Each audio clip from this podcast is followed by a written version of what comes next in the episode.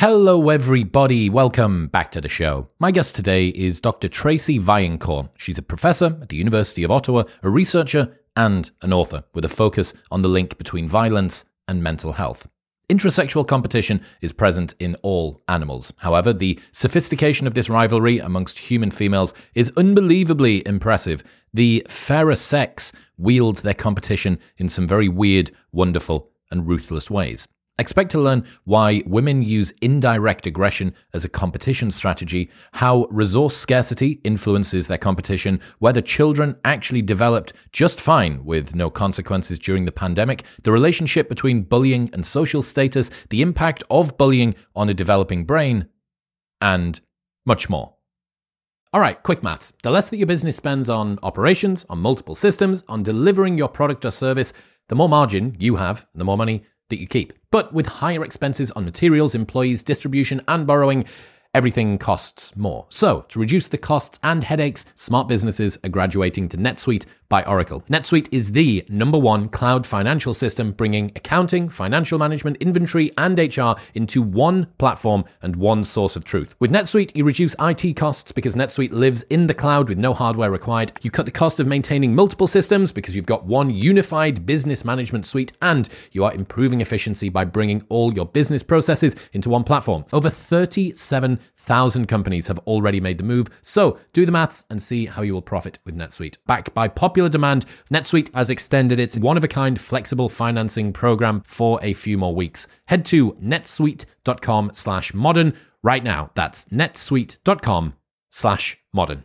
This episode is brought to you by Whoop. I've worn Whoop for over four years now, since way before they were a partner on the show, and it is the only wearable I have ever stuck with because it's the best. It is so innocuous, you do not remember that you've got it on, and yet it tracks absolutely everything 24 7 via something from your wrist. It tracks your heart rate, it tracks your sleep, your recovery, all of your workouts, your resting heart rate, your heart rate variability, how much you're breathing throughout the night. It puts all of this into an app and spits out very simple, easy to understand, and fantastically usable data. It's phenomenal. I am a massive, massive fan of Whoop, and that is why it's the only wearable that I've ever stuck with. You can join for free Pay nothing for the brand new Whoop 4.0 strap. Plus, you get your first month for free and there's a 30 day money back guarantee. So you can buy it for free, try it for free, and if you do not like it, after 29 days, they will give you your money back. Head to join.whoop.com slash modern wisdom. That's join.whoop.com slash modern wisdom. This episode is brought to you by AG1. AG1 is a daily foundational nutrition supplement that supports whole body health. Even with the best diet in the world, it is hard to make sure that you get everything that you need. And through a science driven formulation of vitamins, probiotics, and whole food sourced nutrients, AG1 delivers comprehensive support for the brain, gut, and immune system. This is why Joe Rogan and Lex Fridman and Dr. Andrew Huberman and Tim Ferriss are all massive fans. They have tried every other product out there, like I have, and this is by far the best one available. Since 2010, AG1 have improved the formula 52 times in the pursuit of making the best foundational nutrition supplement possible through high quality ingredients and rigorous standards. Also, there's a 90 day money back guarantee, so you can buy it and try it for 89 days. And if you don't like it, they'll just give you your money back. Head to drinkag1.com slash modern wisdom for that 90 day money back guarantee, a year's free supply, vitamin D, five free travel packs, and more. That's drinkag1.com slash modern wisdom. But now, ladies and gentlemen, please welcome Dr. Tracy Vaillancourt.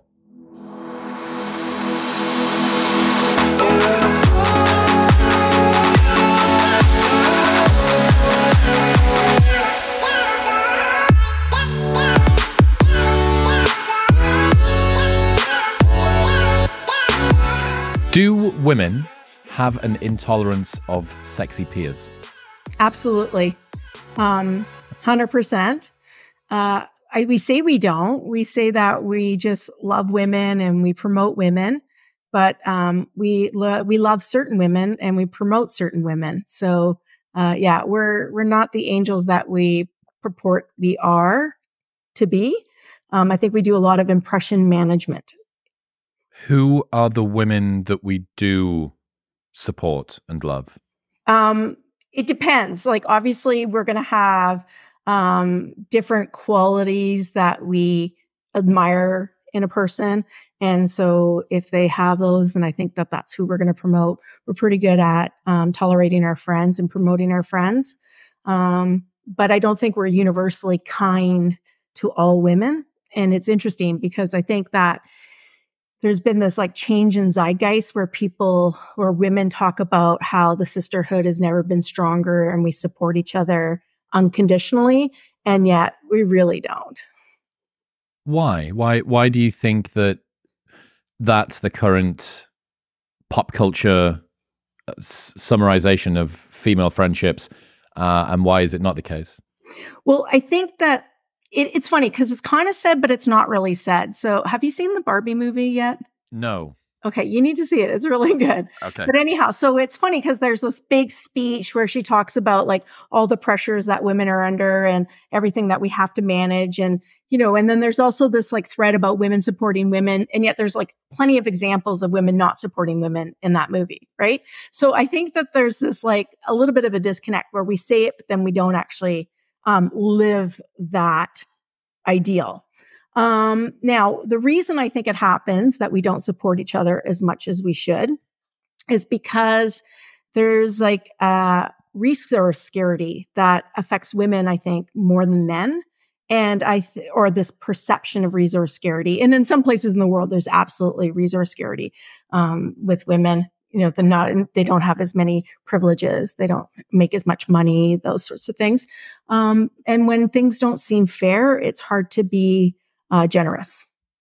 Right. So, what's the sexy bit of the sexy peers? Why be particularly intolerant of the sexy ones? So, so that would be um, the idea that it's going to sound sexist, but it's a robust finding. I did a study on this. So the idea that um, historically we've sort of maintained uh, control over what the opposite sex wanted. And so if we, um, you know, are giving away sex freely, you mean um, we as women here? We as women, then then we don't hold that. We don't. The power of that resource is um, is less. It's even non-existent. So it would behoove us to then punish those who give away sex too freely. So slut shame, um, debase women who are a threat to that power holding position. And so this is a study that I did that showed that exact phenomenon. It has since been replicated around the world. And basically, um, women are intolerant of certain types of women, but in particularly, they're particularly intolerant of women who are sexy. And it's a universal phenomenon. Right. So sexy is a very specific word to use here. This isn't necessarily just attractive.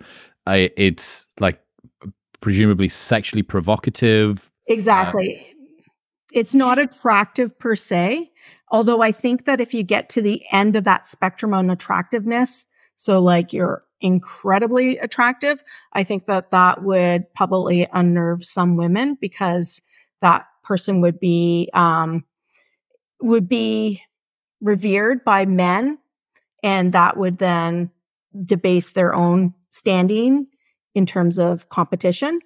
But generally speaking, I mean, yeah, so the the impression would be that you're sexually provocative or available. What was the study that you did, or are there any that came along after yours and did it even better that you prefer? Well, I don't know if anybody's done it better because I think I did it the best, but because I thought about it forever and ever. It took like over a decade to, for the study to come to fruition.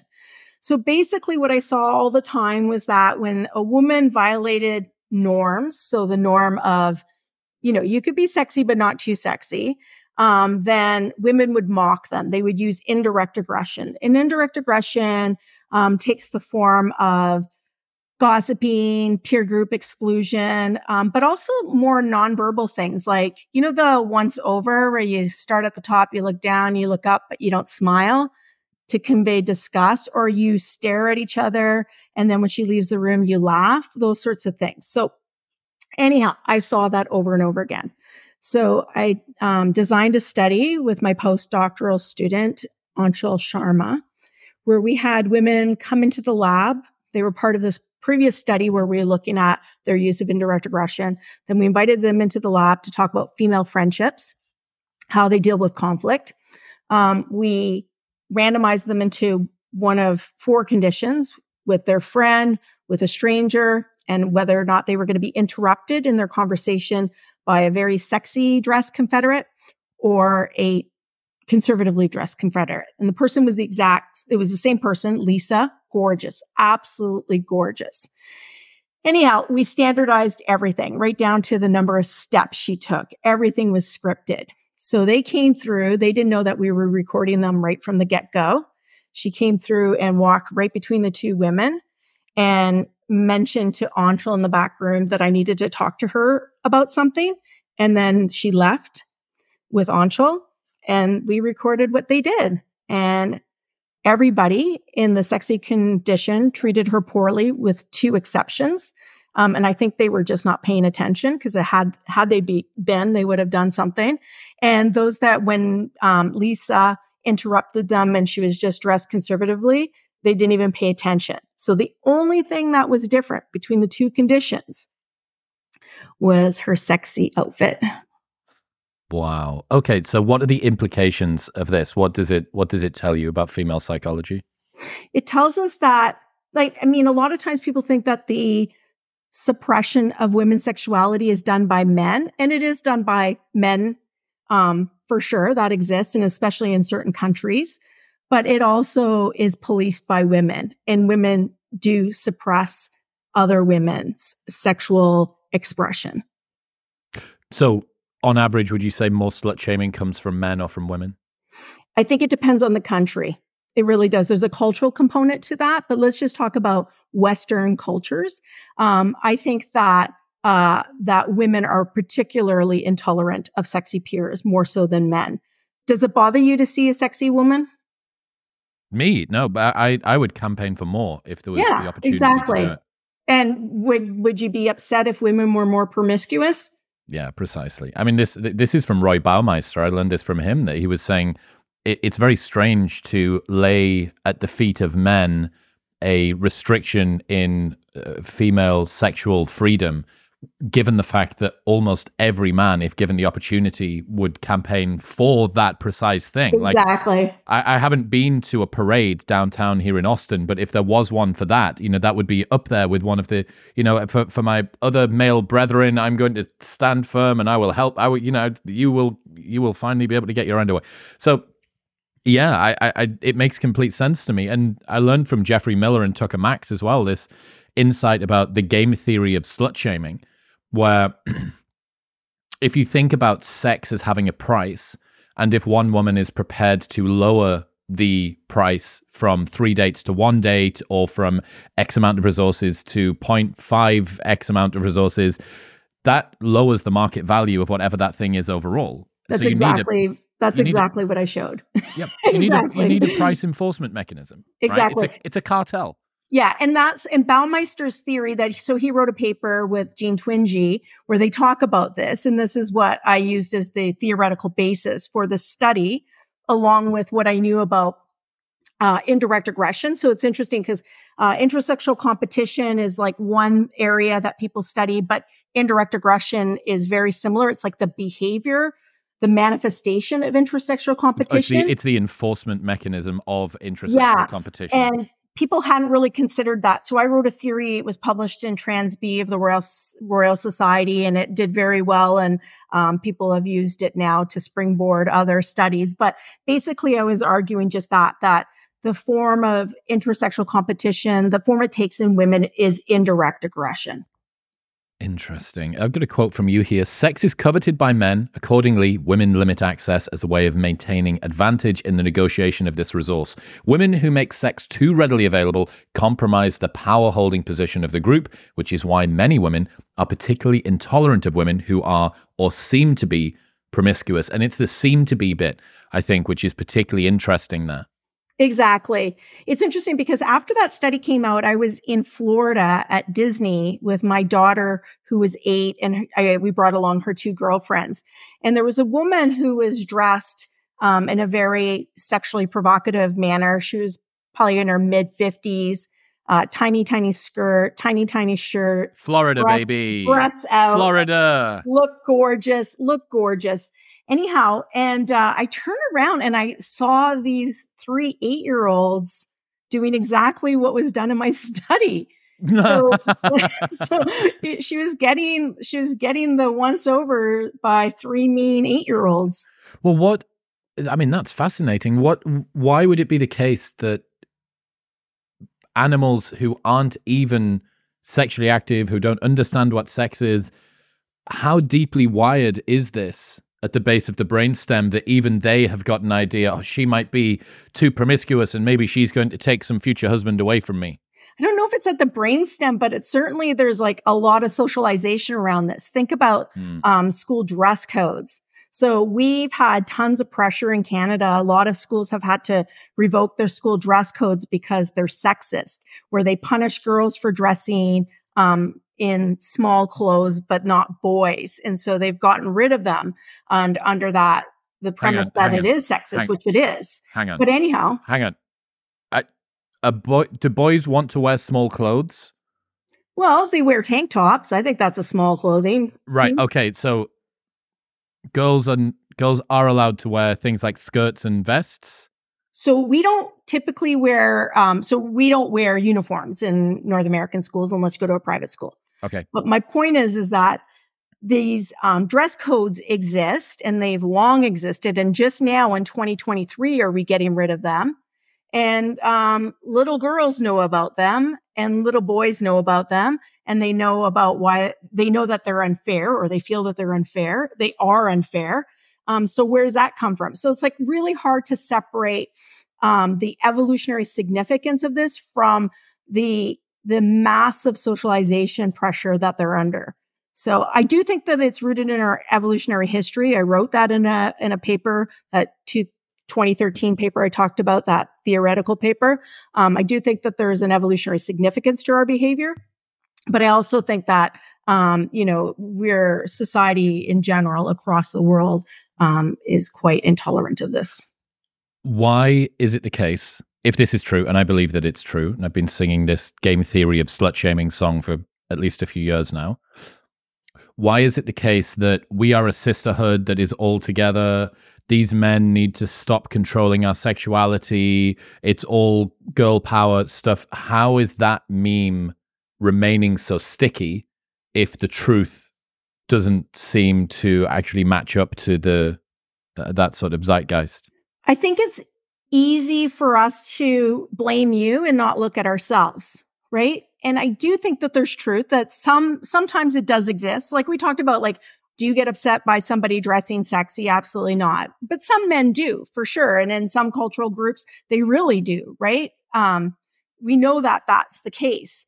Um, but that said, I just think that, and this is the book that I have coming out next year called Mean, with Simon and Schuster. And it's basically just that, trying to reconcile that. So, you know, a good feminist doesn't say what I'm saying. So, um, a good feminist supports women no matter what. And yet a good feminist actually doesn't support all women. Like if you really look at the behavior of women, you see that, um, you know, we say that it's men oppressing women, but it's also women oppressing women. And if we can acknowledge that, uh, we can manage it indirect competition, do men use that too? What's the what's the ratio of indirect competition between the sexes? So, proportionally speaking, and I'll talk about indirect aggression because indirect um, competition, I'm not too sure what that means per se. Okay. So, indirect aggression um, is used by men for sure. Men talk about each other, they gossip, they give each other the silent treatment, that sort of thing but not as often. So men use a melange of behaviors. So you guys are like straight out in your face. Um, you uh, are physically aggressive and you also use indirect aggression, uh, indirectly aggressive tactics. Whereas women, proportionally speaking, only use this form of aggression. Of course, there are exceptions. There's some women are really violent, but they are rare and they're so salient. When we see these women, they make the front page of every news outlet in the world because we don't see them that often. So this is our exclusive way of dealing with each other when we're um, being less than appropriate, being less than kind.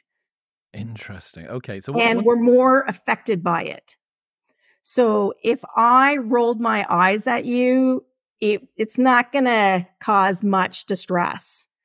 If I did that to a woman, it would cause some problems. And there's quite a bit of studies showing that we have a heightened physiological response to being um, ostracized, rejected, um, all of the things that encompass indirect aggression. So women are more attuned to We're more attuned to it, and we re- we respond to it more, and that has an evolutionary significance because belonging was far more important to women than to men. Not to suggest that you didn't need to belong, you needed to get your coalitions set right so that you could win the war and kill the boar. But um, for women, we also needed um, allo parents. We needed support from other women. And so it's a really interesting um, issue because on the one hand, you need the support of women, but in another hand, there's not enough resources to go around. So there's also a zero sum game, in a sense, attached to that. So it's trying to reconcile that. So then the way to do it then is to be strategic, is to um, appear to be on your side, but not really be on your side. Why is it so important to not be directly aggressive as a woman? So, um, Anne Campbell wrote this really great theory about this. And basically, it was about, she called it staying alive. And so, if women historically um, got into a physical battle, a fight, and they died or were injured and not able to take care of their offspring, those offspring did not survive. So historically, and in some places in the world, it still exists. Um, infant survival is inextricably um, linked to maternal survival. So we can't be fighting all over the place. I think it's not good for our health and wellness, and it's certainly not good for our offspring.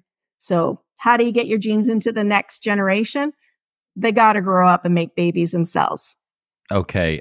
Whereas if the man was to die in some fist fight gone wrong, the kids are still probably going to survive. Mum's still around. Men also a little bit more physically robust, a bit more tolerant of being hit in the head. That's why I've got the brow ridge and the bigger hands and the blah blah yeah, blah. Yeah. Okay. How how effective is indirect aggression?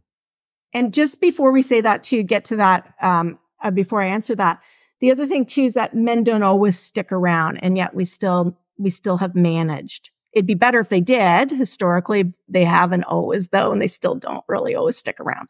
I just needed to put that dig in. Okay. See, because I'm like really good at indirect aggression from uh, research. okay, and it is effective. Uh, it is effective. it I, is.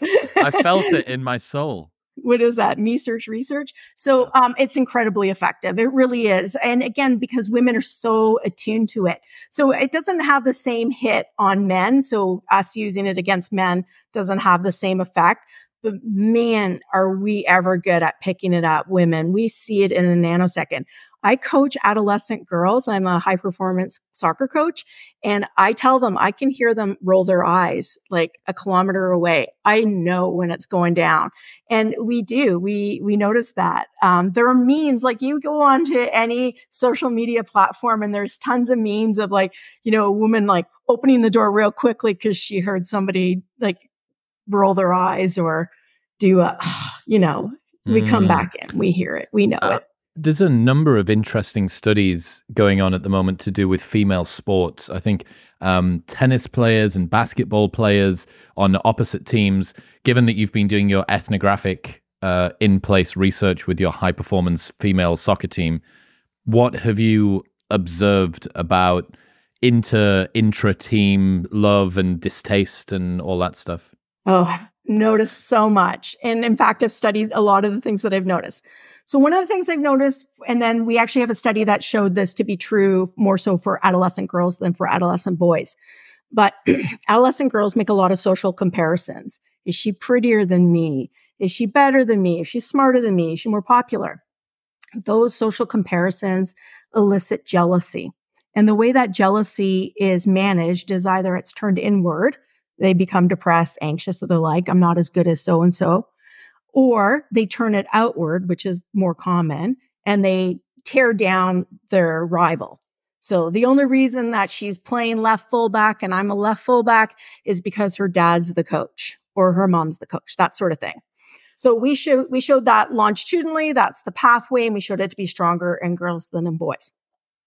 One thing I noticed all the time is that um, like when somebody's done you wrong on the field, you can't let it go if you're a girl or a woman. But men just go out for a beer right after the game. They don't give a shit. It's done with. Let's move on, right? Does that so, matter whether it's your own team or the opposition? We can't let it go from the opposition. So I'll get to this. So what happens is um, it's very common to do a handshake after the game in North America and um, and for you to not get your hand shook by somebody who thinks you did them dirty on the field whereas men just shake hands and get on with it. And there was a study that looked at this across i think it was 44 different countries post affiliative behavior after competitions and it showed that women around the world just can't let it go. So like if somebody's done us wrong it's there. It's there for life. Like if you did me wrong in grade five and i ran into you just now it's on Okay. So anyhow, so I noticed that and I don't notice that. And I've coached little boys too, and I've never noticed that. And then they talk about the girls on the other team and the women on the other team and what a bitch. I can't believe she did this, this and that. Like they're personally offended by a slide tackle gone wrong. Whereas, you know, men don't don't really seem to care about that. And then the other thing I've noticed that is that on a girls team or a young women's team, the best player on the team is not necessarily the most popular player on the team. Whereas in boys' teams and men's teams, the best player on the team is almost invariably always the most popular person on that team, is always the leader. So we don't care if you're the best per se, unless you get to like the high, high, high end of um, of elite women's sports. Um, that's not what makes you popular. And in fact, being the best might actually make get you bullied on a girls team or a women's team because how dare you think you're so good? So there's this whole th- theory about tripping the prom queen. I've written about it, um, knocking down the tall poppy, and we're pretty good at making sure women stay in their place. And if they're not going to stay in their place and they're going to think too well of themselves, we'll put them back there real quick. Okay, so status and competence are split apart in female hierarchies in a way that they are not in male hierarchies. 100%. And it's interesting because I read Carli Lloyd's autobiography and she talked about how Who's that? Um, Carli Lloyd is one of the most decorated women's uh, football player in the world. She won the Ballon d'Or um, for the uh, and also the best player for uh, the FIFA World Cup when it was here in Canada in 2015. She wrote her in her autobiography. She talks about how when she joined the national team, that sometimes she felt that women weren't passing to her the ball even because she was seen as competition.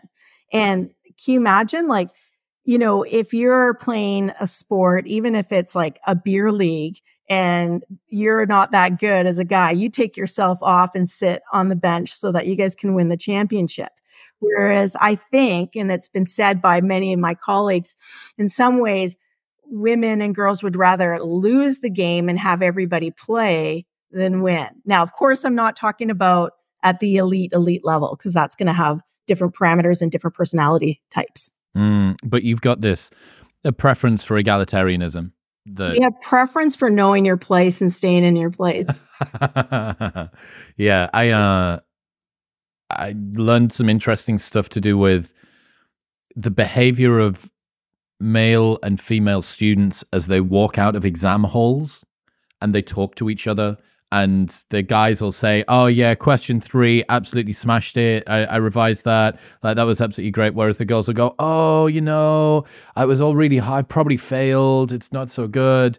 And the guys will also say that too. But it seems like the guys have less of an issue proclaiming their successes. Uh, again, also super interesting study where um, girls will tend to downplay qualifications and accolades if they think that their responses are going to be seen by other people, as opposed to if they're being kept private. So there is this very below the surface, uh, you know, undersea current that's going on here with how women play with status, uh, what they want other people to know about their accolades and their accomplishments. They do not want to enact the ire or the jealousy or the envy of any of the other girls specifically that are in their location. And I think that a, a final bit is they're probably at least partially aware that many of the accomplishments that they could be talking about probably don't impact their mate value all that much. So it's going to be a detriment to me to the females that are around me.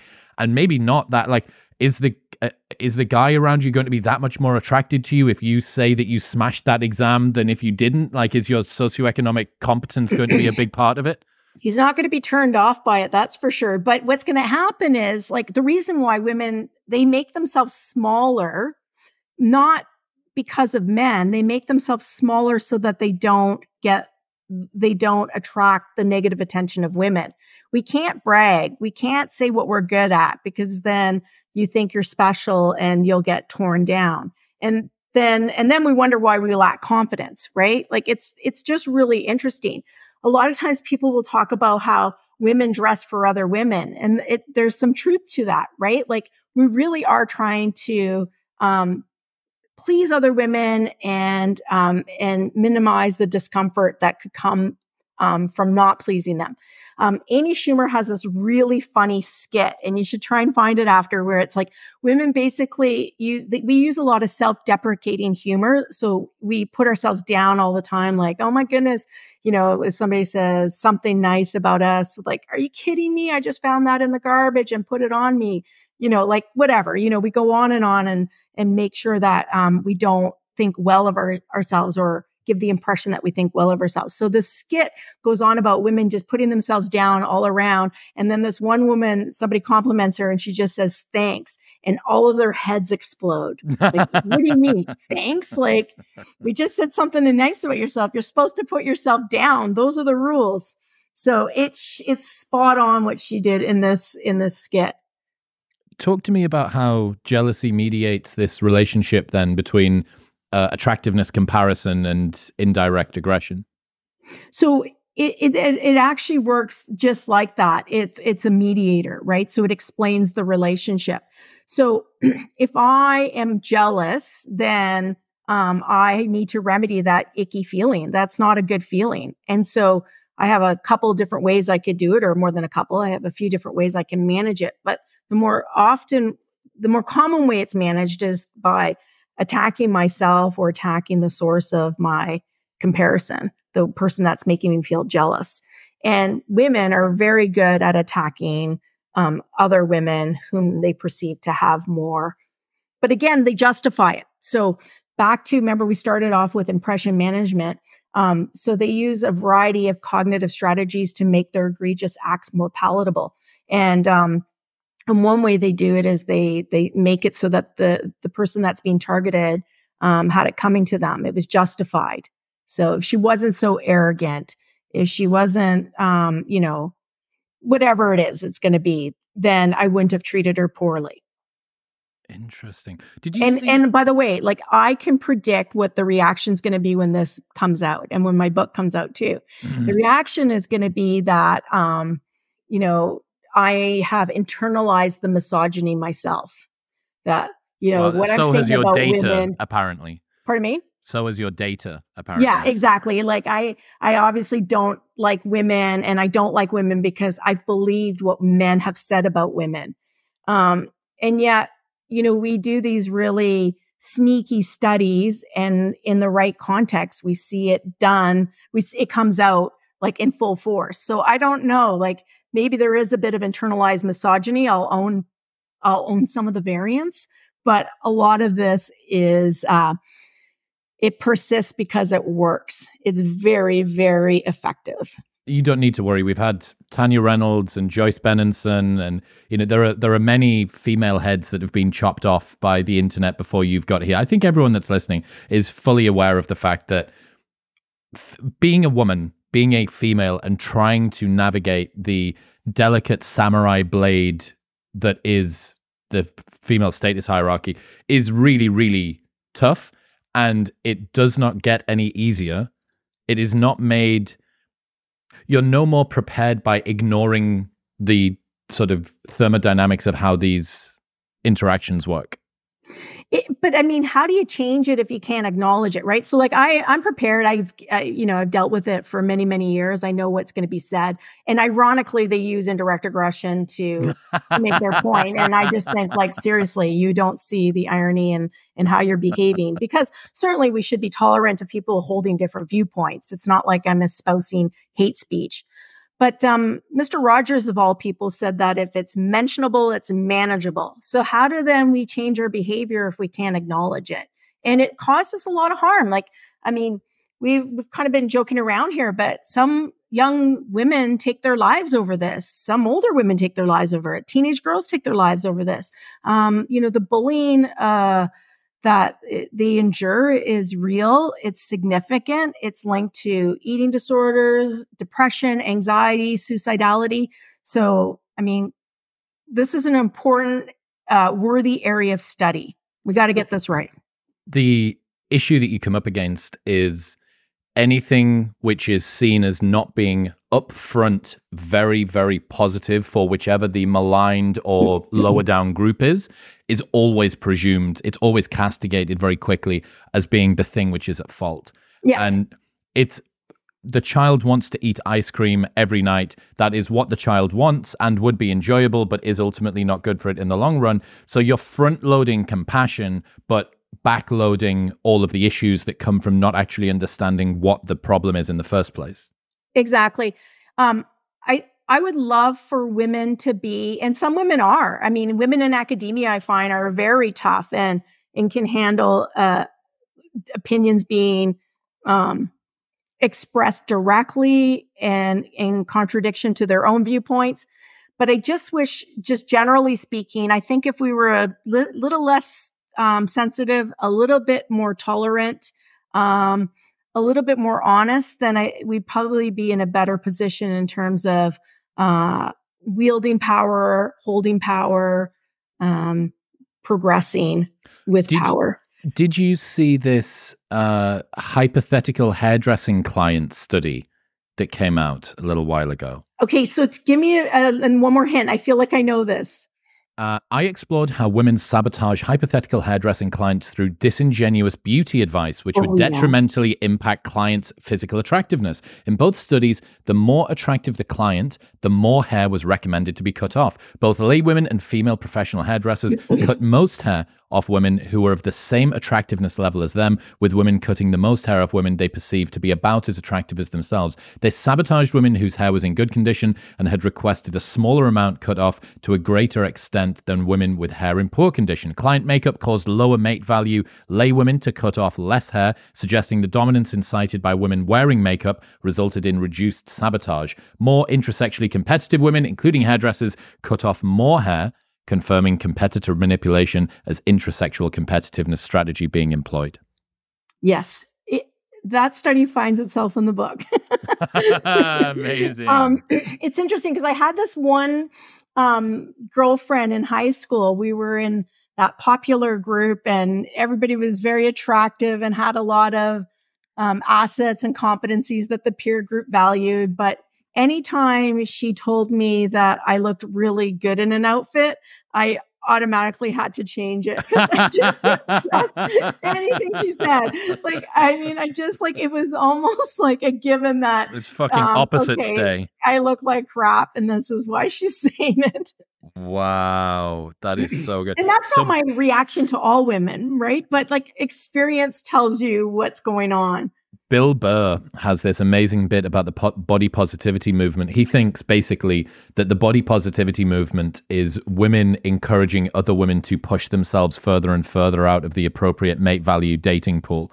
That you know, as you applaud women for being the size that they are, it makes a really good case that well yeah you, you get all of the points of being you know morally grandstanding and i am empathy and i care for the, the the downtrodden group and so on and so forth but you are also doing something that benefits your own mate uh, value, right? Which is moving more and more women away from wherever you are. So, are we that Machiavellian? I think that the underlying uh, turbulence that happens below the surface is so effective. It doesn't matter whether you are or whether you aren't. The net result is what works. And yeah. ultimately, I think that this would, you know. Because that's some sneaky shit. That is some sneaky shit, but I don't think that it's. I don't think pretty much any woman is cognizant of this. I this is again, it's a bit from Bill Burr that I was listening to, and as I was listening to, it, I was like, "Wow, this sounds like really comprehensive intrasexual competition from women to push the women out of the mating pool." Hmm. I wonder if that's uh, so. This is total bro science here, right? And, and you know, it's interesting because I have a reaction to it because, like here, I know people are gonna, women are gonna have a reaction to everything I said, and now I'm having a reaction to this. So I'm gonna have to give this some thought because, like I want to believe that we're not that Machiavellian. And I also want to believe that um, we, we, I, I, do know we have free will and we're conscious, conscious beings and conscientious individuals as well. So I don't know. I'm not, I'm not buying that one just yet. High hopes for humanity. Okay, so one of the other things you mentioned it earlier on about um, bullying, the, sort of the effect of youth ostracization on uh, especially young girls. Uh, some of the stuff that I learned from your work one in four children report that they have experienced clinically elevated rates of depression. 25% of children and adolescents reported that they had experienced significant depression. Incidence and hot hospitalization rates for new onset eating disorders increased by 60% during the pandemic, and rates for emergency department visits for attempted suicide have increased by 22% in the past few years what is going on with young people's mental health? So there's been a general decline in their mental health for the past 15 years or so. So it has it wasn't good before the pandemic and it was worse during the pandemic and it'll be interesting to see what happens in the next few years. So I've been studying um, mental health and violence for years and not the violence like not the mental health of violent people but what happens when people are exposed to violence and the mental health issues that ensue. Um, so we have this crisis, this mental health crisis that's particularly pronounced for adolescent girls and young women. And there's a bunch of reasons why this could be the case. Um, during the pandemic, I think that a lot of it had to do with um, social isolation. There's a lot of evidence to support that the need to belong as a fundamental human motivator to all, but it's particularly pronounced for women. And we talked about this already. So staying alive. So, you know, belonging, being in a group, affiliating, all of those things are really important for my survival and my offspring survival. Um, so I think that challenged girls and women, particularly during the pandemic. Um, but also too, we're, we're more, ex- we're exposed to violence more than men. So we're more likely to be, um, victims of intimate partner violence, um, you know, uh, everything except for murder. Men get murdered more than women. Um, and then there, uh, we're big on social comparisons. And so social media has not been really good for um, adolescent girls and for women. Um, I think all of those things contribute to poor mental health. Well, if you look at Greg Lukianoff and Jonathan Haidt's work, they lay an awful lot of the changes at the feet of social media. What's your what's your perspective on that? Do you think it is the patient zero of all of this, or is there more going on? There's going to be more going on. It'll never be. You're never going to find one thing that causes everything. Um, but I do think it counts for a lot of the variants. I really do. Um, we see this over and over again. Um, like I don't do any clinical work anymore, but certainly this was something that was when I worked in the mood disorders clinic when I was doing my internship. It's something I saw a lot. Um, yeah, girls and women make a lot of comparisons. They spend a lot of time on social media. Um, and those social comparisons I already told you lead to jealousy, and that jealousy in turn leads to externalized or internalized behavior. Um, I don't think men use social media the same way we do. I really don't. Um, I don't. I don't know how often you take your screen and zoom it to see, um, you know, every wrinkle and every hair out of place. Do you ever do that? I'm just curious. no, like this is even like if I ask my husband, he'd be like, "What are you even talking about?" Yeah. Um, but certainly we do that all the time, and thank goodness that feature exists now because I used to have to take a picture of it and then I could zoom it. Um, anyhow, so uh, yeah, it's not good. It's not good for the health of uh, of females and and we need to get a grip on this and figure it out. We did this yeah. study that's just under review and um, so, one thing I noticed that happens and hasn't been looked at, but it makes sense. So, we're really interested in um, threats to relationships, right? So, like mate poaching and the like. And I know you know that literature very well. Um, so, I was really interested in female and friendship poaching and what it looks like for girls, or uh, sorry, for women versus men. So what we did was we looked, we developed a scale called a social media friendships um, jealousy scale, and basically said like, you know, how affected are you if your friend posts something and you're not tagged in it or your friend's geolocator tells you that they're out with all their friends and you're not invited. Um, your friend and it's like just all these things that happen on social media mm. and we found that women were more affected than men by it across three studies very interesting and then they became more depressed and anxious as well as a consequence of that jealousy Wow. What's the underlying dynamic that social media is playing on, which is particularly uh, effective at uh, impacting girls' mental health? Like, what what is it? The ostracization? Is it being felt like, feeling like they're being left out? It's that. It's that. It's that FOMO. It's that fear of missing out. It really is significant for girls and women. And it comes back again to that need to belong. I'm not suggesting that you're all psychopaths, that men are psychopaths and they don't need uh, positive relationships and affiliation and the like. You certainly do, but we need it more. We absolutely do need it more. And so, um, you know, we, our value is, is not that it should be, but we place a lot of value on having friends and belonging, um, and being included. And when we're not, it hurts. Give me the evolutionary explanation for why that's the case. Is it just that a woman on her own is fragile and potentially dead? Is dead. She's so fragile. She needs the resources of other women. Um, you know, that's that Taylor, tend, and befriend hypothesis that we really do need. And there's tons of evolutionary scholars who've written about this that women have historically relied on other women to to stay alive and to keep their children alive. And it still exists in some places in the world today. So it's like a fine line. Again, you need to belong um, more so than men, um, but you also have to compete within this um, nest of belonging. And that's really challenging, which is why I think we're so so good at indirect aggression. We're so sophisticated in how we use it. Like you're all pretty crude when you use it and we're not.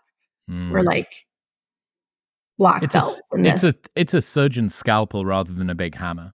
When, totally. When it's so funny how often I'll say to my husband, "Oh my goodness, did you notice what she did?"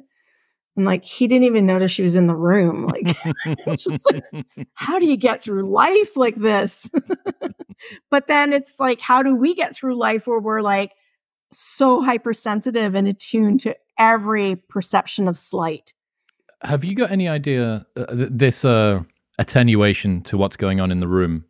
Is that on a sliding scale where certain women, obviously, this is a, on average, there is a bell curve, blah, blah. Is there a particular personality trait which really tunes that up? Is it conscientiousness? Is it neuroticism? Is it, you know, is there something that you have found that can quite accurately predict the level of attenuation that a girl would have to her surroundings and the status in her group? I think it, it it's not going to be any of the big five, or if you look at the Hexaco, it's not going to be any of those per se. When we looked at it, we found like conscientiousness was actually negatively related to it, um, but it's going to be hyper competitiveness. So there's the competitiveness where you um, just like personal development competitiveness that you use to better yourself vis-a-vis yourself, and then there's the I need to be better than everybody else where like everything is a zero sum game. So women who are hyper competitive are the ones that are more likely to be attuned to these things. They're more likely to perceive slight when things are ambiguous. They're more likely to cause harm to others who they perceive to have harmed them, um, to hold grudges, to get others mad at them. To, so to use indirect aggression.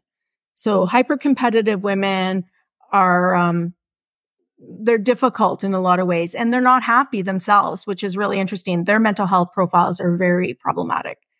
Wow. Talk to me about the relationship between bullying and social status. I had uh, Tony Volk on the show a few months yeah. ago. I adored his work on bullying. I spent a lot of time being uh, becoming more familiar with bullying than I would have liked while I was in school. So I was getting to learn an awful lot. What what have you found about this? We've spoken a lot about social status so far, mostly for, for girls, but also for boys. What is this? Uh, how do these two things live in in relationship to each other? So Tony's a really good friend of mine. Um, he's fantastic. And uh, so I, I told you about that study, the um, slut shaming study, the sexy Confederate study. So I think one of my other more famous studies, if you could say that without getting knocked down, because I'm like bragging about myself, um, is um, basically I my for my dissertation, my PhD, I looked at Mean Girls, the phenomenon before it even came out as a movie. So I was really interested at the time. Scientists kept talking about popular kids being really well adjusted, good citizens in their schools and that sort of thing. And I kept thinking, I'd go to these conferences and say, like, what the heck are you talking about? That's not what popular kids are like. But I honestly think that there's probably an overrepresentation of nerds in academia who weren't in the popular group. So they really didn't know what it was about. Mm-hmm. But I was in that popular group and we weren't all that nice in a lot of ways. So I, for my dissertation, looked at um, adolescents from grade six to grade 12 um, and whether or not they had assets and competencies that the peer group valued. So if they were attractive, good athletes, rich, funny, tough, all of those things, and how that related to bullying and um, other status indicators like popularity and power. And what we found was, or what I found for my dissertation was that um, most kids who bully others have a lot of power. Um, then, then there's this other group of kids who bully others who have low power. Those are like the Nelsons from The Simpsons, right? So um, that group kind of indiscriminately bullies everybody, but they're very marginalized. They're rejected. Um, you know, their future is pretty bleak. Um, but most kids who bully others are actually the elite of the school. So the reason that they're afforded power and they abuse their power is because they have things that the peer group values, right? So for girls, it's being attractive. And for boys, it's typically being athletic in North American culture or probably even in Western culture. So every school is going to have a different culture. Um, you know, you could go to a performing arts school and the most popular kids at that school will be maybe the best, I don't know, whatever, guitar players or whatever. So all this to say, whatever the peer group values, that affords you power. That power then in turn typically gets um, corrupted. And that's true of almost every human being on the planet. Power corrupts and it, um, and it, and absolutely corrupts, right? So, um, so anyhow, so that's what my dissertation was about. And it's been robustly, uh, uh, replicated you know, this is something we see over and over again. I went to Finland early in my career to give a talk on this, and they, I was uh, hosted by uh, Christina Salmivalli, and she's like, I don't know if we'll find this in in Finland, and I was like, Oh, I've been to your malls. You're going to find it, and they found it. It's been found everywhere, right? So. And what it exists in colleges too, universities. So my daughter plays D1 soccer it exists in D1 sports. It exists in sororities. It exists in university life. And then we get out of it. What, uh, two questions. First off, what do the bullies get out of it? What What is the benefit to them? And secondly, why do we then get out of it? What is it so, about okay, growing so up? They get resources, right? So we've shown, and we've shown with Tony. So Tony and I and I have published a few studies on this. They get more sex, which is awesome, I guess and good stuff for for people. Um, they get um, uh, better recognition. They can influence the peer group and the norms of a school more. Uh, they get more resources. People give them shit. People look at them. People adore them. All of those things are good, right? Like they're the silverbacks of their school. Um, and then nobody messes with them, which is also a good feeling.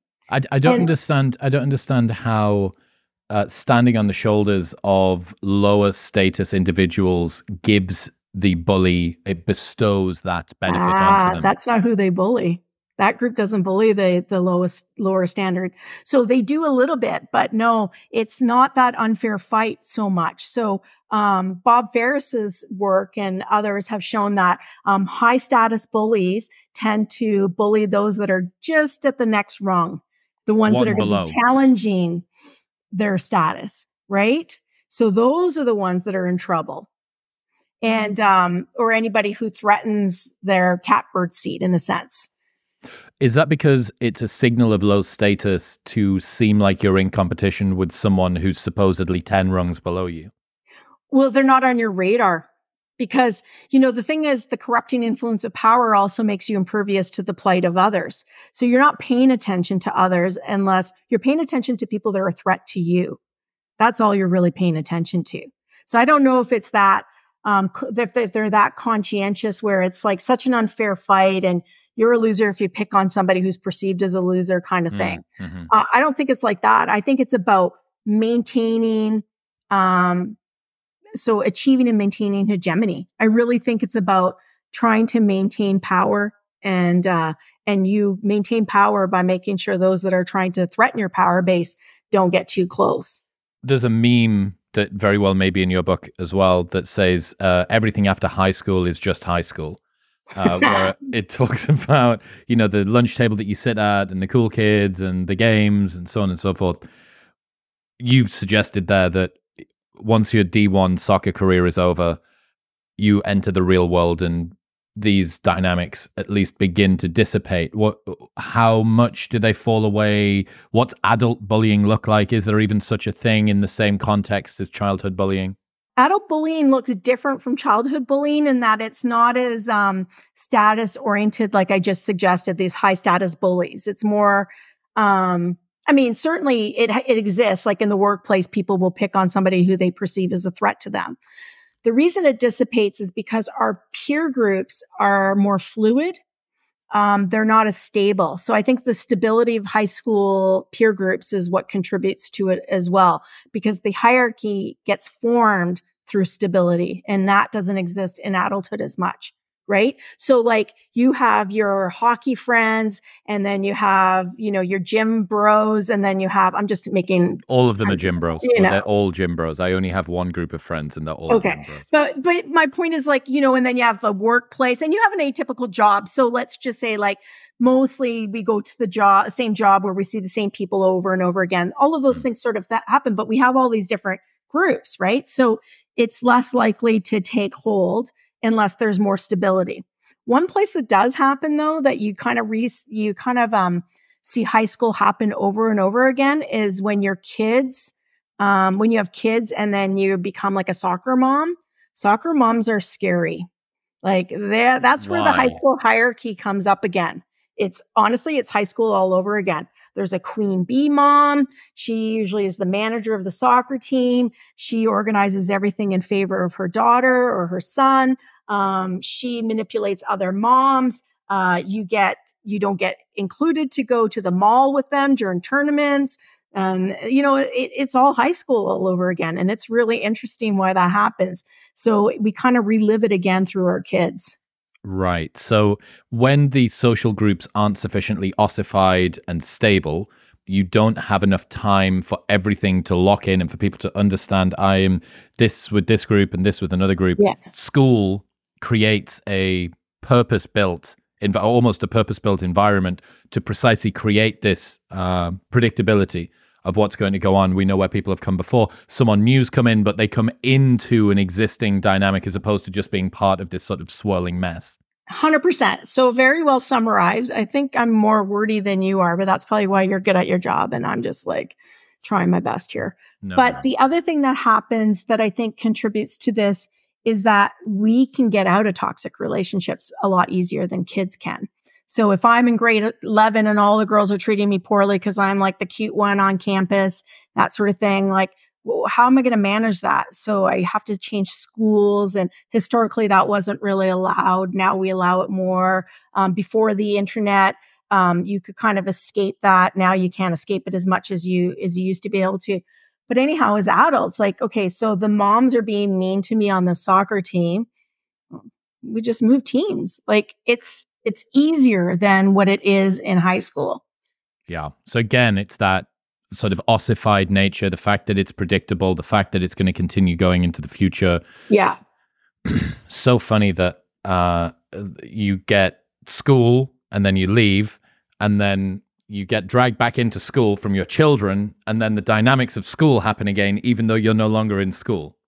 And yeah, and, and they do and they don't. Like so in some ways like like I see it replicate itself also in academia. Like academia, oh man, there are a bunch of like bully brats. Like but it's like we're like you know when the what's that what's that um what's the saying you know like when the stakes are so low you have to fight fiercely and that's kind of what's happening but anyhow anytime you can get a hierarchy going that hierarchy is going to organize in such a way and the people at the top are typically going to abuse their power with very few exceptions so there are very few people who are just pure implicit power. And implicit power is the kind of power that you get by having assets and competency that the peer view group values and you, um, you elevate people, you treat them well. Most mm people are a mixture of nice and mean, implicit and explicit power. Explicit power is the kind of power you get by, uh, you know, making people afraid,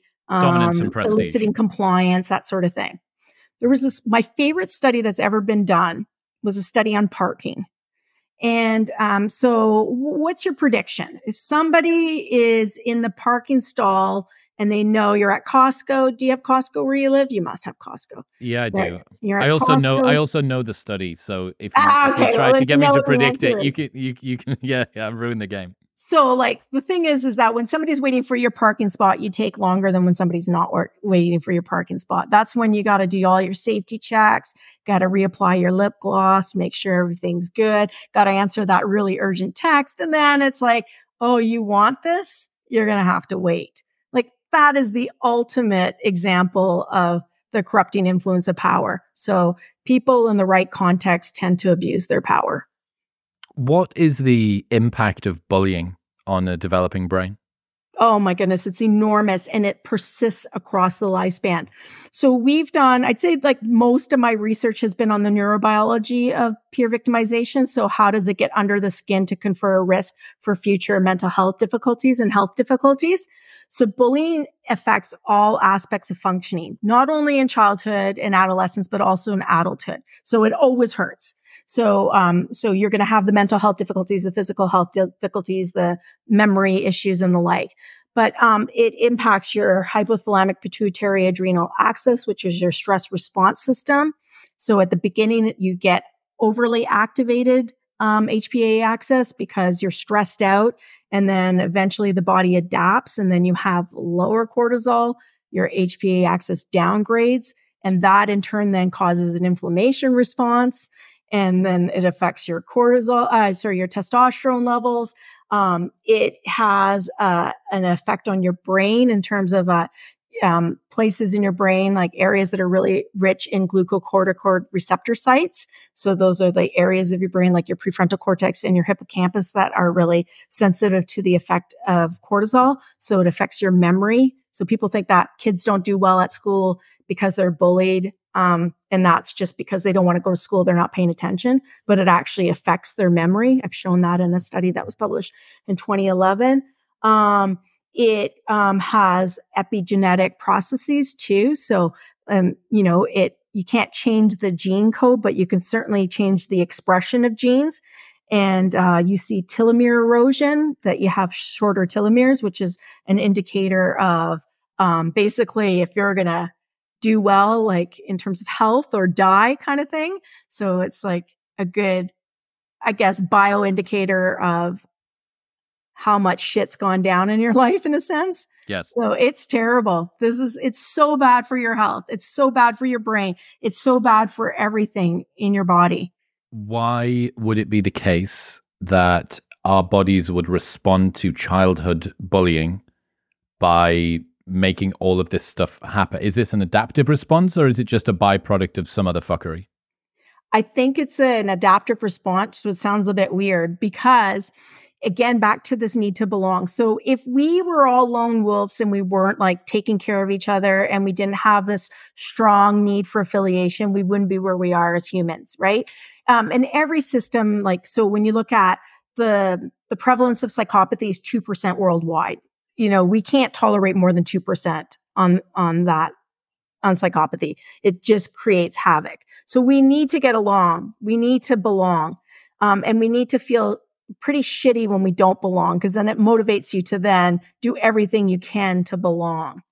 Um, and then there'd probably be some that would argue that it also weeds out the weak.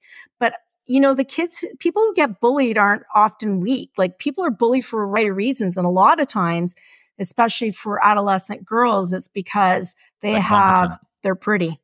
They're pretty yeah. good looking and they have a lot of assets and competencies. Like you'd mentioned that you had a pretty rough go at this. What do you think? What would you attribute it to? Um, I struggled to relate to other kids. So I wasn't socially very attuned or adept. I think I was quite awkward. Uh, there was definitely a neediness around. So I was an only child going to school. I spoke differently. I don't have the accent from the place that I'm from. Uh, I did cricket, which was you know seen as this sort of upper class sport in one of the most working class towns in all of the UK. And yeah, it was just uh, ostracized and uh, a combination of not being socially nimble and uh, doing things that made you stand out with probably being a, a, a physically unformidable child. I was uh, like Were a skinny small? kid. Yeah, yeah, small, skinny kid. Um, and I mean, it ended up growing probably height wise at the same rate as everybody else, but there was lots of you know, these dudes in school that just hit puberty at 10 and 10 and a half years old before you've even got into secondary school. And these guys are massive. So yeah, I think that was that would have contributed a good bit. So it's interesting. So we did a study and we found that like late developing boys were 22 times more likely to be bullied than on time their on time peers. Mm. So these like squirty little boys, especially in places that have a dog eat dog world like the UK and Canada and the United States, they don't fare too well. And then they then they go through puberty and then life gets a little bit better. And it's interesting though, what do you think for girls? So Ooh. it comes back all full circle to slut shaming. Wow. Okay. So early developing girls, if you have precocious puberty and you look more like a woman early on, you're going to be seen as more of a threat by the girls and they're oh, going to be picked on. Oh, wow. Because you're going to get the attention of the boys in class. They're going to be looking at the girl who's got boobs at, at 12 years old, and the girl that doesn't have boobs at 12 years old is going to be ignored. The only way that she can rebalance this disparity is to claw down the one that's developed. You got it. Fucking so you can come do your PhD with me now. I'm ready. We're ready to go. I told you, I'm, re- I'm moving to Canada. Uh, but yeah, I mean, the brain developing thing, uh, just to kind of round that out, is the suggestion that if you as a child ancestrally grew up in an environment where there was a lot of uh, peer group ostracization, uh, an awful lot of pressure. Perhaps you were left out. Perhaps it was by design, or perhaps it was simply just uh, as a byproduct of the climate or the period that you were living through. There is a likelihood down the line from that that the world is still quite an unsafe place to be. Therefore, you being more forthcoming, you being more needy, you being more anxious and more attached to the people that are around you is going to be adaptive because I am living in a period that is not particularly safe socially or from a kinship perspective. Is that kind of the sort of the narrative story that our, our evolution's telling us? I think it's one pathway. And that's the whole thing. I think we tend to want to tell a simple story, but in truth, there's tons of heter- heterogeneity and we should expect it. Like we, I mean, there's just, you know, there's people who start in the same spot and end up in different spots and people who end up in this at the end spots the same, but their beginnings are so different. So hmm. multifinality, equifinality, that sort of thing. I think that, um, it's really hard when you think about the evolutionary significance of bullying. And I know you spoke to, to Dr. Volk, to Tony about this because, um, like it's such a cruel experience and it's such a damaging experience that it's difficult to put an evolutionary lens on it and say, how could this be adaptive? Like, I mean, I think it's adaptive for the people who are perpetrating the violence, but not for those that are receiving the violence. Mm. I can't think of how it makes them better people in any way. Um, people will say that they wouldn't want to trade their experience because they've achieved excellence and it made who they are. It's so interesting how often you hear about people being bullied and they're really prominent individuals. I just watched the Netflix series uh, Beckham. Have you watched it yet? I haven't. No. And Is both um, they were both you know kids isolated kids in a lot of ways, and um, and it's interesting because then. Uh, I hear this often by people who have achieved a lot and they said they were bullied and they think they're tough because of that. That yeah. experience is what made them. And I always think, okay, so if you're at a on a scale of one to 10, you're at an eight on excellence, and excellence is like world class excellence. What if you were supposed to be a 10? Like, you know, we don't know what your top was supposed to be. Maybe you were supposed to cure cancer. Well, I said I this know. to I said this to David Goggins, who had opened up an awful lot about the way that he was treated as a kid, both at school and by his father. He had this tyrannical father that was very abusive, uh, and I opened up about for the first time at the start of this year properly about uh, sort of bullying in school. I hadn't brought it up before because it just seemed kind of lame to bring up the fact that I guess I was still ashamed and kind of guilty about the mm-hmm. fact that I had been mistreated as a kid. And like, you know, what does it mean to be someone in their 30s still talking about this? But then it's an important part of the origin story of you and it's been very formative. So you should bring it up. But then it's, it kind of seems like maybe you're giving power back to the. So there's, you know, the ping pong game of why you should or shouldn't bring something up was kind of strong. And one of the things that I said was something along the lines of, a lot of the things that you're most proud of in yourself are the light side of something that you're probably pretty embarrassed about. Right? Yeah. And it's exactly the classic narrative that you talk about this alchemy. I have taken something which should have been awful and I turned it on its head. I got to. Uh, I, took control. Yeah. Right? I used my agency, my sovereignty to kind of wrangle this reality into something which is good to me. Now, there's I, am falling in love with this frame at the moment. Things which are literally true but figuratively false, and things that are figuratively false but literally true. Um, I think that I think that this is one of those things that may be literally true but figuratively false, or or at least functionally false, which is I may have been a much better businessman, son, and podcaster had I have not been bullied. But belief in that is completely pointless. And the only way that I can ameliorate the fact that I did get mistreated in school is for me to say, actually, most of the things that I went through helped to not only not hold me back, but also forge me into the situation that I'm in. Because believing about the other universe, the second strand where you weren't, and thinking about just how much further ahead you could have got is just a recipe for victimhood and misery.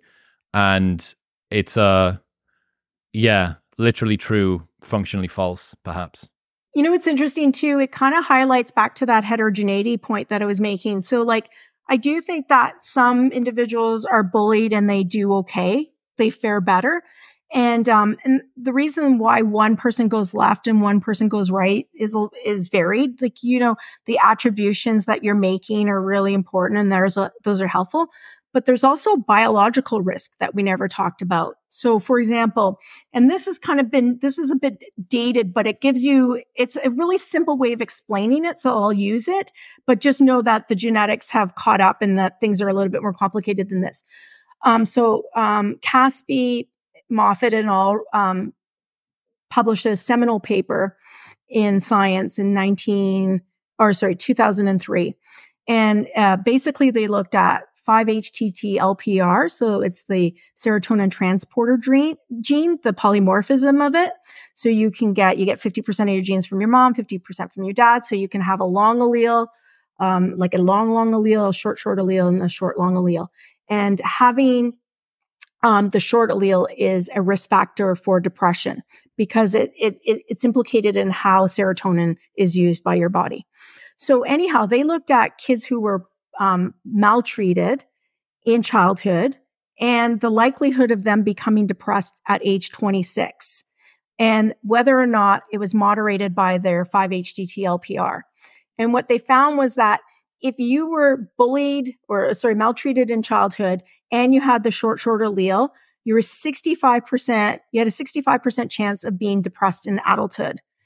If you had the same horrible experience and you had the protective long, long, then you were no more likely to be depressed than if you hadn't been abused.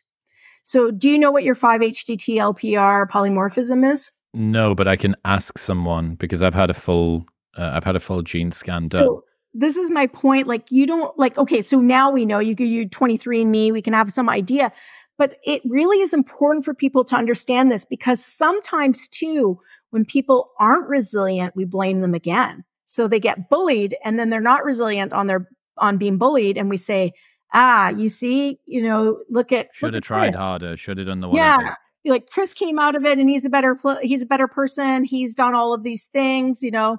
Um so if you could just you know, be stronger. Buck then, your, buck your you don't know what up, their yeah. biological risk is. Well, I mean, this is the it's the ultimately the brutal red pill of behavioral genetics, right? Mm. That the raw materials that everybody is starting with is not the same. And when exactly. you fold when you fold that in with epigenetics and determinism, you have a, a, a pretty brutal soup for like quite a nihilistic life.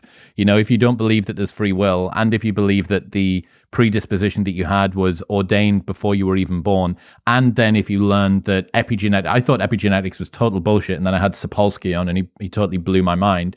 And there are things that can have happened to your parents' lives that aren't a part of their genetics, which can influence the genetics that they will give to you, the behavior that your mother goes through when you're in utero uh, will have huge changes, epigenetic changes that are locked in for the rest of the life. And not only that, it's now your kids and your grandkids your are potentially grandkids because your your grandmother made the ovum that became you right? I mean, exactly. So these stressors play out into generations to come.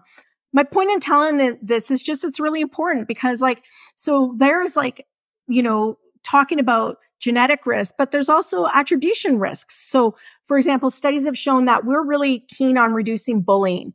And, uh, but studies have shown that when you're the only kid in the class being bullied, your uh, mental health outcomes are worse than if there's multiple kids being bullied in the classroom. So then how do we reconcile that? And it makes sense because if I'm the only one being bullied, then it's something I've done, right? But if everybody's getting bullied, it's because there's some asshole in our classroom that's just picking on everybody.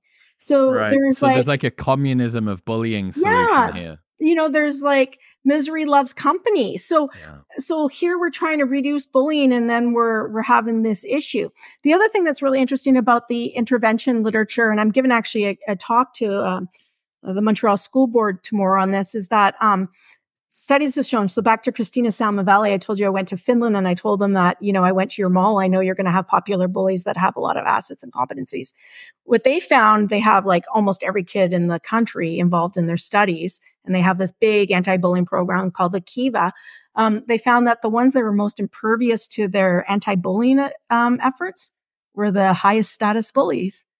Why would you give up your your power holding position. Mm. So yeah, what what about so for the people that are listening who might be thinking, okay, well, I went through some bad times in school. Uh, am I now locked into a life of suboptimal brain development and my hippocampus and gray matter is smaller? I'm never going to be able to remember my 16 digit number across the front of my card. How possible is it to reverse the harm that's being created neurologically, biologically from bullying? So we don't know, but I think that it's going to be okay for a lot of people. And the reason I say that is that we're adaptive. Like, so we have hundreds of thousands of years of selection pressure. We are designed to survive. We're designed to be resilient. And so, um, we know that neuroplasticity exists across the lifespan. So we, you know, we can, I think, reverse some of this damage for sure. But in the absence of knowing that, knowing that it causes as much harm, it behooves us to be better citizens and we we really need to be reducing this right we can't just be hoping that well you know in the end at the end of the day we'll be able to fix this pick up the pieces in your late 30s or something yeah, yeah. I mean, well and also the, the, just the lived experience can, again like you know, i can fly the flag from my ethnographic research like it's just not enjoyable like it's you not. have this 4,000 weeks that you've got on this planet, and uh, of them, however many hundred is spent like really just not enjoying your time, feeling bad about yourself. It's funny that you said that. Like I'm giving um, a, the keynote for UNICEF's violence um, conference that's coming up. Pro violence, presumably. Pardon me. Pro violence, presumably.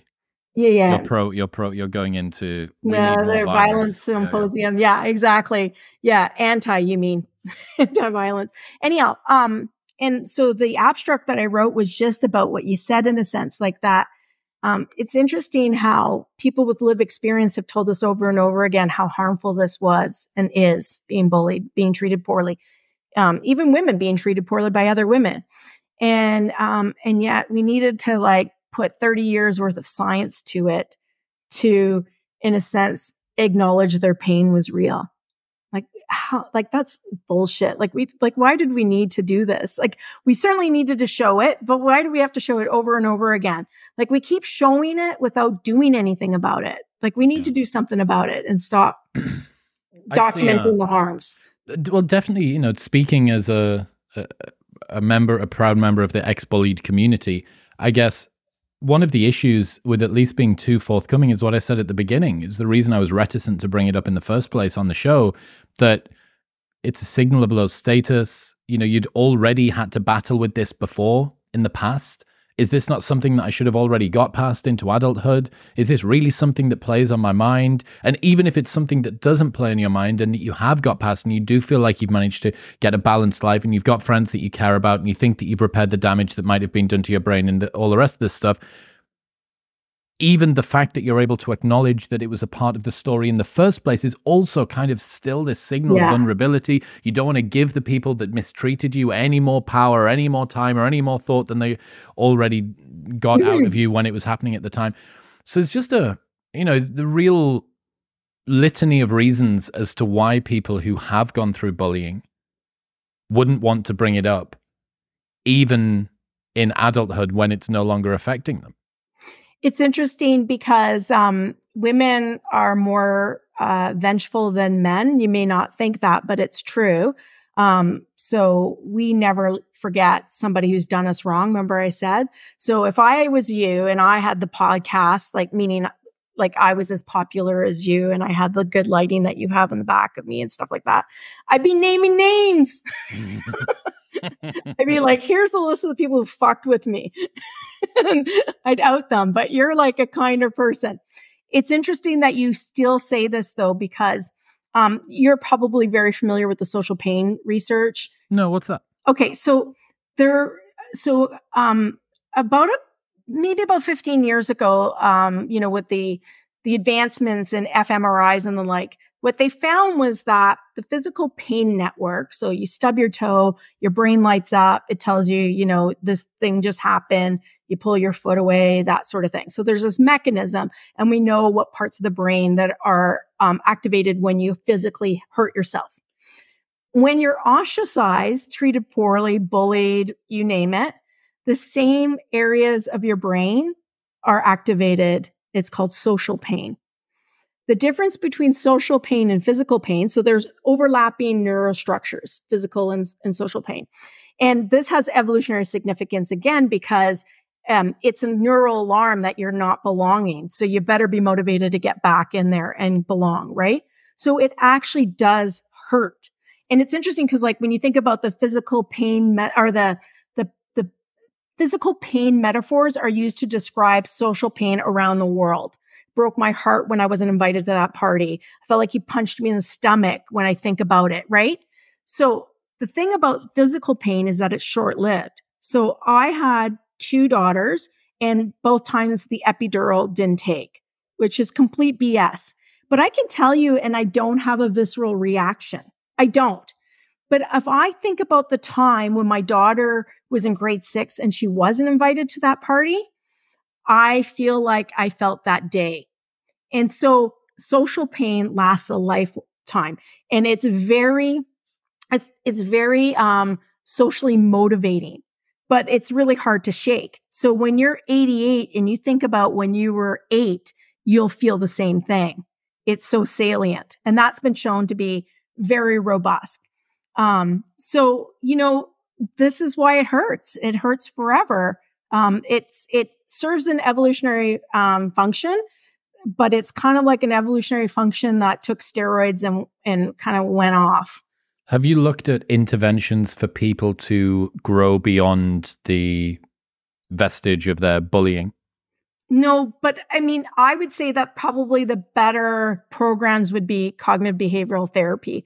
I think that that would be the way to deal with it because it's really about reframing that and and being kind to yourself like kind of the things that you've been saying you know that makes sense to me and it, the reframing is really important um, you know there's kids who get bullied like where the peer group says they're being bullied and they say they're not bullied and their mental health profile looks good and then there's kids who say they're um, they're being bullied and the peer group doesn't say they're being bullied and their mental health profiles look bad because at the end of the day it's how you perceive the, the environment that yourself. matters right uh, yeah yeah very so interesting. Your perception about, of the event. Given that you're talking about this an awful lot, it's obviously a topic that you're passionate about. What are the interventions that look most promising for reducing the rates of bullying? So the most programs don't work very well.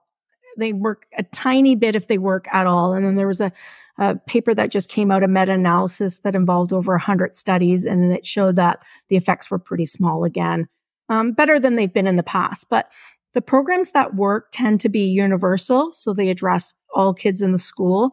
Um, they do it before they head out of middle school because they're not very effective in high school. Um, they um, involve the peers but are not peer led. Um, they um, include education of teachers. Um, they have consistency. So there's like some components here and there. But ultimately, I think that the reason the programs don't work is because we don't have a good enough appreciation of that that dichotomy I talked about, the low status bullies and the high status bullies. And I think historically, all of our programs have been devoted towards um, the remediation of Nelson instead of the remediation of, you know, that mean girl clique. I think then we'd be in a better position if we um, if we address that that top tier group it's such a uh, kind of like not a game of Russian roulette, but a little bit of a catch twenty two for parents and for the kid. You know, by bringing it up, uh, there's a fear that more bullying is going to happen to you. The parent goes into school that also lowers the status of the kid presumably because they can't handle it on their own and then the parent now is super vigilant i mean there must be something like uh, even though it's no longer a developing brain, but a second order parent to the child that's being bullied, vigilance effect, which is going on, you know, increased anxiety, all the rest of it. So they're now going to be asking their kid when they come home, did that girl speak to you today? Has anything changed? And you're then kind of scared because mom i don't want to say. If i tell you what's happened then you're i'm scared you're going to shout at me. I feel like i'm at fault. And you end up as the child i certainly did this with my parents i ended up being like uh, being scared of telling my mom and dad that bad things had happened at school but i was also having to absorb the bad things that were happening so you end up kind of like I don't know this sort of neutron star that's just absorbing whatever whatever is around it in a desperate attempt to try and just not make the situation any worse. So I need everybody to understand that most studies show that when you tell somebody you're being bullied, like a caring adult in your school, that bullying stops and it tends to stop immediately. So we have this misperception that it's not going to be dealt with if we actually say something out loud. So a lot of times what happens is kids um, finally tell somebody six months after the fact when it's been going on for far too long. And now they're like, they're near death's door kind of thing. So that's really important that people understand they should be telling somebody. But oftentimes parents advocacy is I understand why it happens, but it's maybe not the best advocacy to your point. And it's because it's mirror neuron systems, right? So they're absolutely feeling what their kid is feeling. and they have an intolerance for their kids' discomfort and they want it addressed immediately. Mm. So they come in and they're probably not in a good position to advocate for their kid because they're too emotionally charged instead of coming in and rationally speaking about this. It's hard to be rational when your baby's hurting. I get that. But if you did, you'd get a little bit further, I think, with the schools. Um, the schools, most schools in the world have to deal with this even at a legal point. So, like, for example, in Ontario, where I live, it's in our Education Act that they have to address bullying. So they're motivated legally, if not morally, and they are morally motivated, but if even if they weren't, they would be legally motivated to do something. So that's that's how it's done. Now, when you were being bullied, that wasn't the case. Like it was really like the wild wild west in a lot of ways, right? And like teachers even bullied kids and it was about like it sorted itself out and that's just how it is. You know, it was Darwinian thinking on this, which was problematic. So yeah, it, it's tough. Kid parents need to advocate for their kids. They need to do it rationally. Kids need to understand that their parents aren't going to screw it up if they go in calm and that the school will deal with it. It's not going to fix everything overnight, but it certainly will fix a lot of things. All right, Tracy, let's bring this one home. I want to run this back again next year when your book comes out. But for the people that have loved what they've heard today, where should they go if they want to keep up to date with all your work? So, um, I'm on this platform called Twitter X where you go to get bullied. Um, so, so you can keep up with it with me there. Um, it's really lovely. I just just love my interactions there. Um, I think that's probably the best place because I'm not on any other social media site. Cool. So, um, got to keep my social comparisons low so I my mental health is good. Very nice. Tracy, I really appreciate you. Thank it you. It was so nice chatting with you, Chris. I could do it all day long.